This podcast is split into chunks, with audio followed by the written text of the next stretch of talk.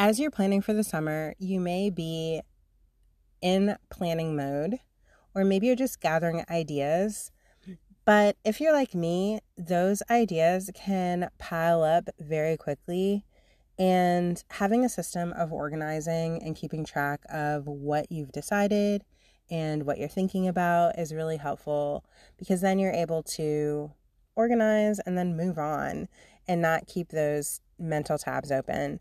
So, today, what I'm going to talk to you about is a system for how you can organize all of those ideas that you're having so that you can reduce that cognitive load, and also a system for how to organize for differentiation. Welcome to Anti Burnout for English Teachers. I'm Danielle Hicks, and I am your host. I will be in this podcast going over tips and strategies to avoid burnout. Being an English teacher is so tough, and we really need to join together and figure out ways that we can continue to build a great English classroom and also not feel depleted by the end of the year. So let's go.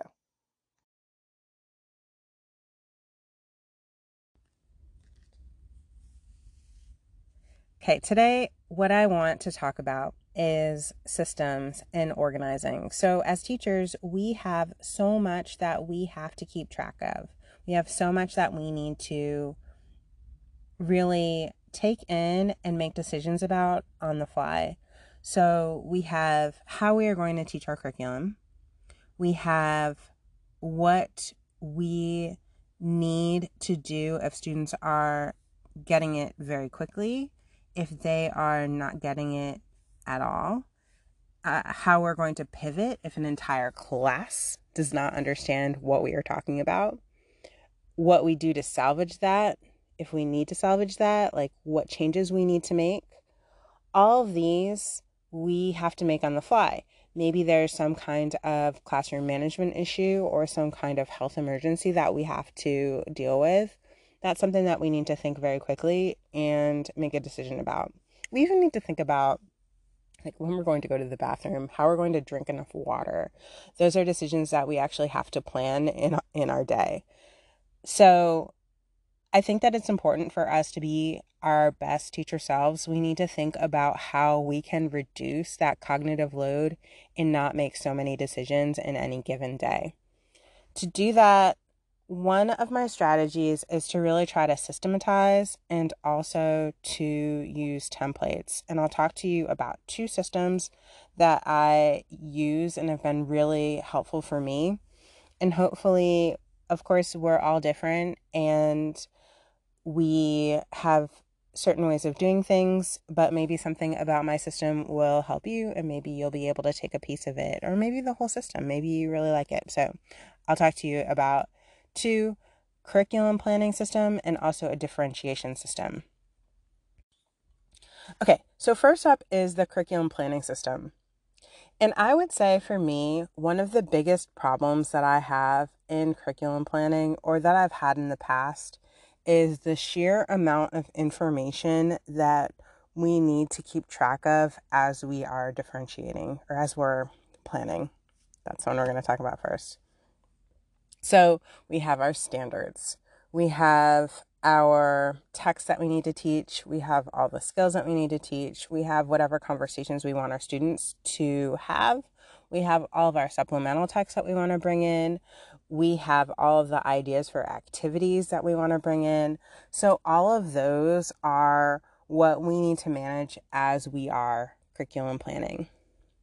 For me, I've had several different ways that I've done this, and I'll tell you about ways that I've discarded that no longer, that I don't think work as well as the system that I've come up with.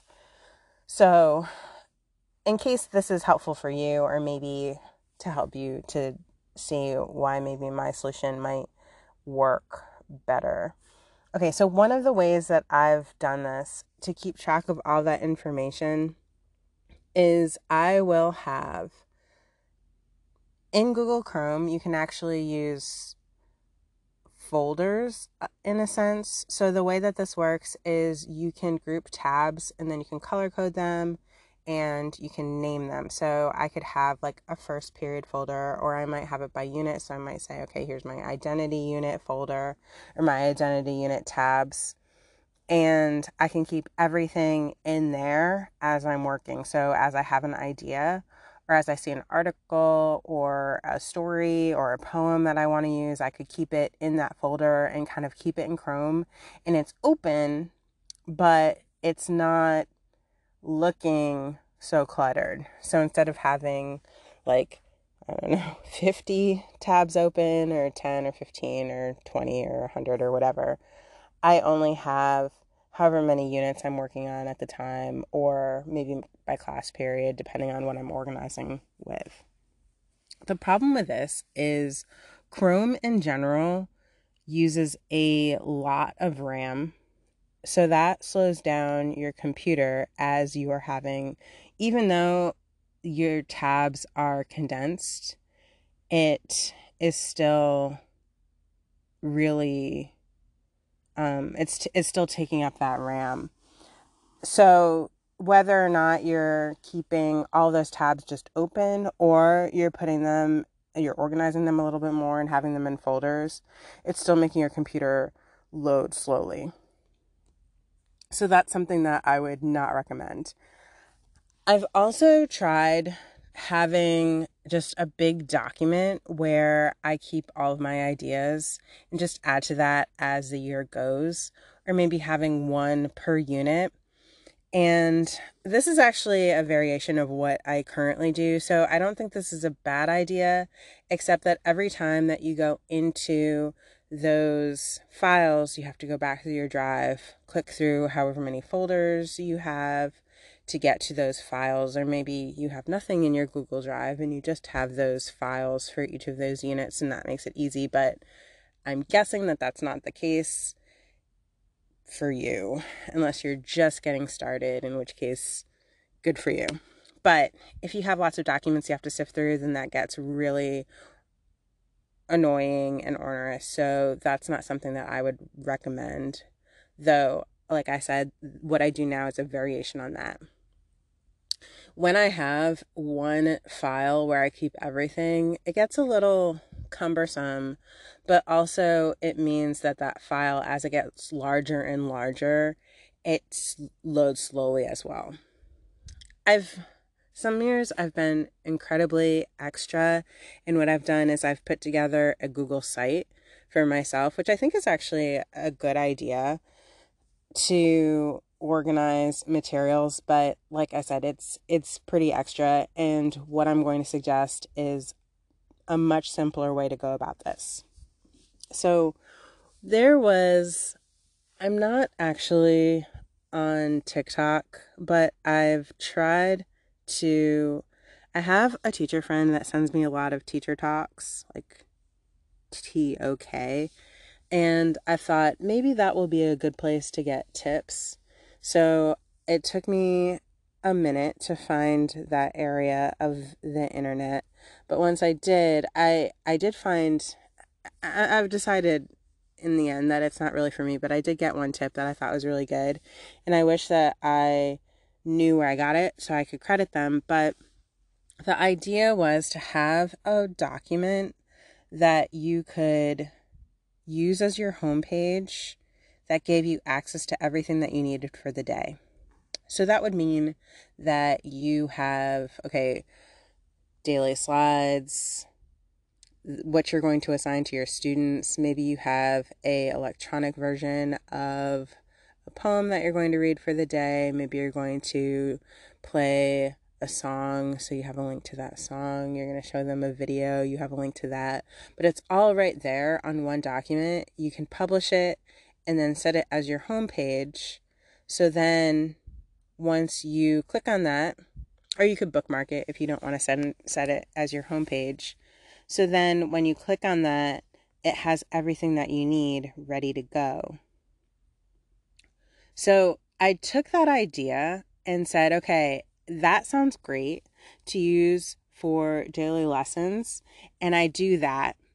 But I also said, let's take that a step further and use it for our year long planning.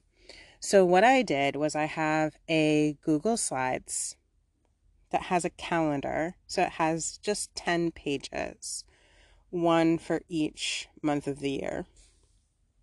And let's say that just to make it easy, let's say that we have a unit each month. So, we have September through June, and then each month has its own unit. So, for the September unit, what I'd do is I'd have the essential question up there, I'd have the concept that we're going to be working on, and then I have links to each of those pages that I would need for daily lessons. So it has those daily slides, it has any information that I need if I want to write myself some notes for discussion questions that I want to use. All of that is linked right there from that page. I also have a place for notes so I can keep track of what I've done, what's gone well, and what I want to change for next year. And I also have a link to my vision board slash brainstorming document. So there I would put if I come across an article that I want to use, if I have supplemental text that I want to add, any ideas that I have for how I'd like to encourage students to analyze a text, an angle that I want them to look at. Maybe I've seen an interesting analysis that I want to bring in, or I've come up with it myself. I might take pictures of my own annotations and put them in that document. But I add a link instead of having those actual notes in my calendar because that is going to keep my document really clean. So I set it up t- from the beginning to have 10 months, the calendar for the month, all of the lessons like or places for the link. So let's say there's uh 12 lessons for the month if we're on a block schedule. So I'll have 12 places that I can put for lessons, and then I'll have a link to that brainstorming document. And I'll repeat, like, at at the beginning of the year right now for my 2023 2024 year i already have everything set up. So as i have an idea for like my december unit i can just put it in that document. I can access that from my phone because it's just a google slides. And then I also have a place I can publish that and add it to my homepage document. So for me, what I'll do is have this calendar. I have a link to all of my documents that I want on a regular basis, like my standards, my um, block calendar. I have the like calendar for the year where we have the days off. So I put all of that on one page so that I can access it easily for um you know, everything that I need. If this is sounding interesting to you and something that you think that you would be useful and you'd like to have it already ready made for you, I do have a freebie that I'll put a link to the the freebie in the show notes, but it is this calendar with all the links. It's really, um, it's already put together, obviously, and it's clean, and you just have to plug your information in. But you can get that at EnglishClassroomArchitect.com forward slash planner. And again, I'll put that in the show notes. Okay, so that is one of the systems that I use, and it's really helpful to keep everything in one place, make it easy so that I don't have to gather everything as I go. And also, it keeps everything that I'm thinking in one place so that I don't have those tabs open. The second system is for differentiation. And I have, over the years, come up with a system that I really like. And for me, when I'm talking about or in this case, when I'm talking about differentiation, this is when students are very personalized or, are working at different paces. And I would say this works really well for when students are maybe writing an essay and as much as you would like for everyone to be in the same place, some people get stuck at planning, or maybe some go home and do a step ahead. So, or they finish really quickly in class, or they move on to another step. So, this helps keep track of all of this for you. And what I do is, again, I use a system of Google Slides. And I've color coded each step of the system. So that would be if we're writing an essay, that would be maybe brainstorming, outlining, drafting, peer editing, and then final essay. So we have five steps. So each of those steps I would have as a different color. So I could refer to it as okay, go to the blue slides or go to the green slides now. Um, and that's where I might put any directions for students if I have a video that I am going to give for scaffolding that might have like how to build a thesis statement or how to embed your evidence. I'd put that all like color coded in the different slides. I so so I have a set of slides for students that is color coded that would have all the steps of the process with any links that they might need in that document.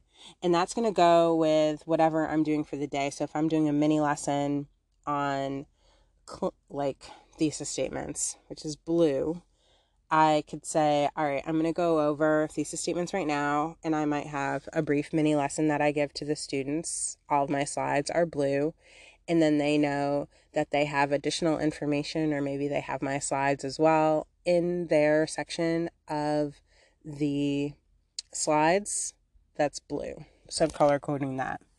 And that's something that I do. I use the same system over the year so students know that when they're working on something that's multi step, they're going to have that color coded system and they'll be able to go through and go back. Um, because students may not be ready for the information that you're giving them at the time, but then they can go back to whatever they need. So that's one piece. A second piece is for me on the back end to keep track of students. So what I have is the five different steps, I'll have like a table where I have step one, two, three, four, five, right? And I'll have it color coded the same way. And then I'll have off the slide each of my students' names or initials. Usually I'll put initials unless that's really, I have a lot of students that have the same initials, in which case I'll just make shortened versions of their names. You can also make it just their first name and last initial, whatever works for you. So I make a separate um, text box for each of the students. So then I can just drag their name to the different step of the process that they're on. So everybody starts at one and maybe um, LM my student LM has finished step one. So I'll drag just their name to step two. And when students turn in an assignment, maybe at the end of the class period, I'll quickly go and check to make sure or to see who has turned it in, and I'll just move their names over. So then I have a really quick visual of where students are in the process. And I can say, all right, I have these four students that are stuck at step one, and I have two students that are at step three, and one student that is at step five. So I need to figure out what is going to happen with a student who thinks that they're already done. Maybe I'm going to go through their documents and see if I can give them feedback. So I'm going to prioritize that. And then I also need to figure out what I'm going to do with these students that are stuck at step one. But having that visual is really helpful to me to be able to keep track of where students are in the process. Students, I guess students a very similar um, kind of checklist for them. So it looks the same. They'll have five of the categories, but for them, it's a to do list.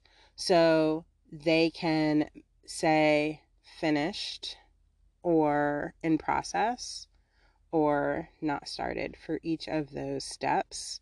And they'll move their little check boxes as they complete steps so that they have a very clear visual as well of what needs to happen and what they have already done.